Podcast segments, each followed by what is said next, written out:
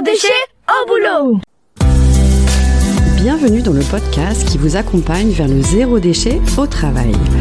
Vous êtes sensible à prendre soin de la planète, œuvrer pour diminuer les déchets à la maison, mais au travail c'est le désastre.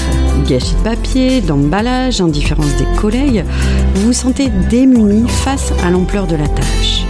Alors, bonne nouvelle, ce podcast s'adresse à tous ceux qui souhaitent avancer de manière positive et concrète dans une démarche de diminution des déchets en entreprise. À travers ce podcast, vous allez découvrir des exemples inspirants d'individus qui font bouger les lignes au travail, des outils concrets pour réfléchir à la démarche et même partir à la rencontre de structures qui peuvent vous aider. Allez, place au sujet du jour. Bonjour à tous. Aujourd'hui, nous allons parler de Noël, plus particulièrement l'idée d'offrir utile. J'ai été interpellée lors d'un atelier que j'animais sur le thème Les fêtes en mode zéro déchet par Sibylle, qui me posait cette question épineuse. Voici ce qu'elle me témoignait. Dans mon travail, on s'offre chaque année un cadeau d'un budget maxi de 10 euros. Finalement, je reçois des babioles que je n'utilise pas toujours et parfois achetées dans des magasins à bas prix. Comment faire pour s'offrir des cadeaux plus utiles tout en prenant soin de la planète?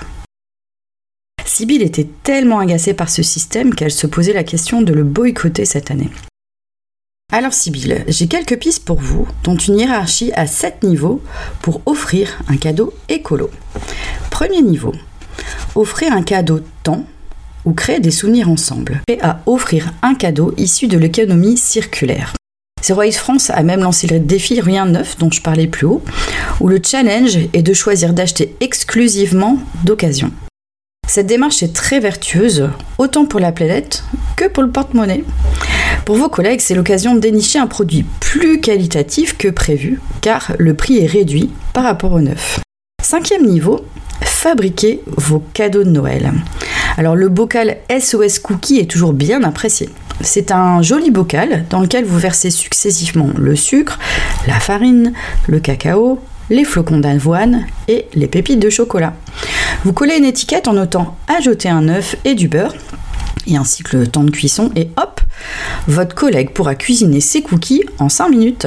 Alors si vous avez du talent couture, les lingettes cousues faciles à réaliser sont toujours utiles pour le ménage ou pour la salle de bain.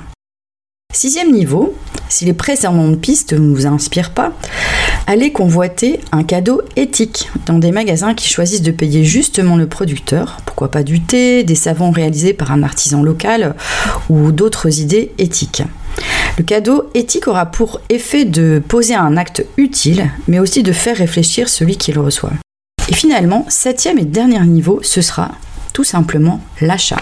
Alors, pour l'achat, je vais vous faire une petite révélation. Je vous propose de suivre la méthode bisou. La révélation de la crostiche bisou est la suivante. B comme besoin. À quel besoin ce cadeau répond-il? I comme immédiat. Ai-je besoin de cet objet immédiatement? S comme semblable. Est-ce que votre collègue a déjà cet objet ou en a-t-il un similaire qui a la même fonction? O comme origine, d'où vient cet objet? Par qui a-t-il été fabriqué?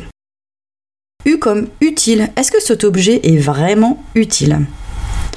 Alors, je vous conseillerais au passage, une fois que vous offrez votre cadeau, si c'est un objet qui nécessite un emballage, de proposer non pas un emballage papier, mais un emballage en tissu, selon la méthode du furoshiki. Vous vous munissez d'un joli morceau de tissu, quelques nœuds habiles, et vous évitez la montagne de papier cadeau. Et oui, cet emballage est réutilisable à vie. En plus, ce geste est plutôt exemplaire, c'est-à-dire qu'il donne l'exemple et fait réfléchir aussi celui qui le reçoit. Donc en finalité, si vous achetez un cadeau à votre collègue, il sera fait en conscience et de manière plus respectueuse. J'espère, Sibylle, et toutes celles et ceux qui ont la chance de s'offrir des cadeaux entre collègues en cette période de fête, que cet épisode vous insufflera de nouvelles idées. Au plaisir pas du thé, des savons réalisés par un artisan local ou d'autres idées éthiques. Le cadeau éthique aura pour effet de poser un acte utile, mais aussi de faire réfléchir celui qui le reçoit. Et finalement, septième et dernier niveau, ce sera tout simplement l'achat. Alors, pour l'achat, je vais vous faire une petite révélation. Je vous propose de suivre la méthode bisou. La révélation de l'acrostiche bisou est la suivante. B comme besoin. À quel besoin ce cadeau répond-il? I comme immédiat. Ai-je besoin de cet objet immédiatement? S comme semblable. Est-ce que votre collègue a déjà cet objet ou en a-t-il un similaire qui a la même fonction? O comme origine. D'où vient cet objet? Par qui a-t-il été fabriqué? U comme utile. Est-ce que cet objet est vraiment utile? Alors, je vous conseillerais au passage, une fois que vous offrez votre cadeau, si c'est un objet qui nécessite un emballage, de proposer non pas un emballage papier, mais un emballage en tissu, selon la méthode du furoshiki.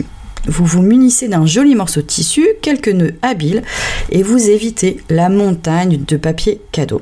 Et oui, cet emballage est réutilisable à vie. En plus, ce geste est plutôt exemplaire, c'est-à-dire qu'il donne l'exemple et fait réfléchir aussi celui qui le reçoit. Donc en finalité, si vous achetez un cadeau à votre collègue, il sera fait en conscience et de manière plus respectueuse. J'espère, Sibylle, et toutes celles et ceux qui ont la chance de s'offrir des cadeaux entre collègues en cette période de fête, que cet épisode vous insufflera de nouvelles idées. Au plaisir Merci pour votre écoute. Retrouvez un nouvel épisode chaque mardi dès 7h du matin. Et si vous voulez suivre les publications du podcast Zéro déchet au boulot, inscrivez-vous à la newsletter et vous recevrez dans votre boîte mail l'accès à chaque nouvel épisode.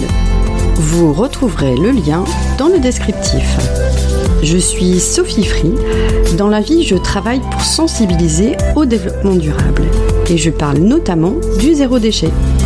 Pour cela, je propose des ateliers, des conférences, des formations professionnalisantes, un blog, Sophie au naturel, et je suis aussi auteur de livres sur le sujet.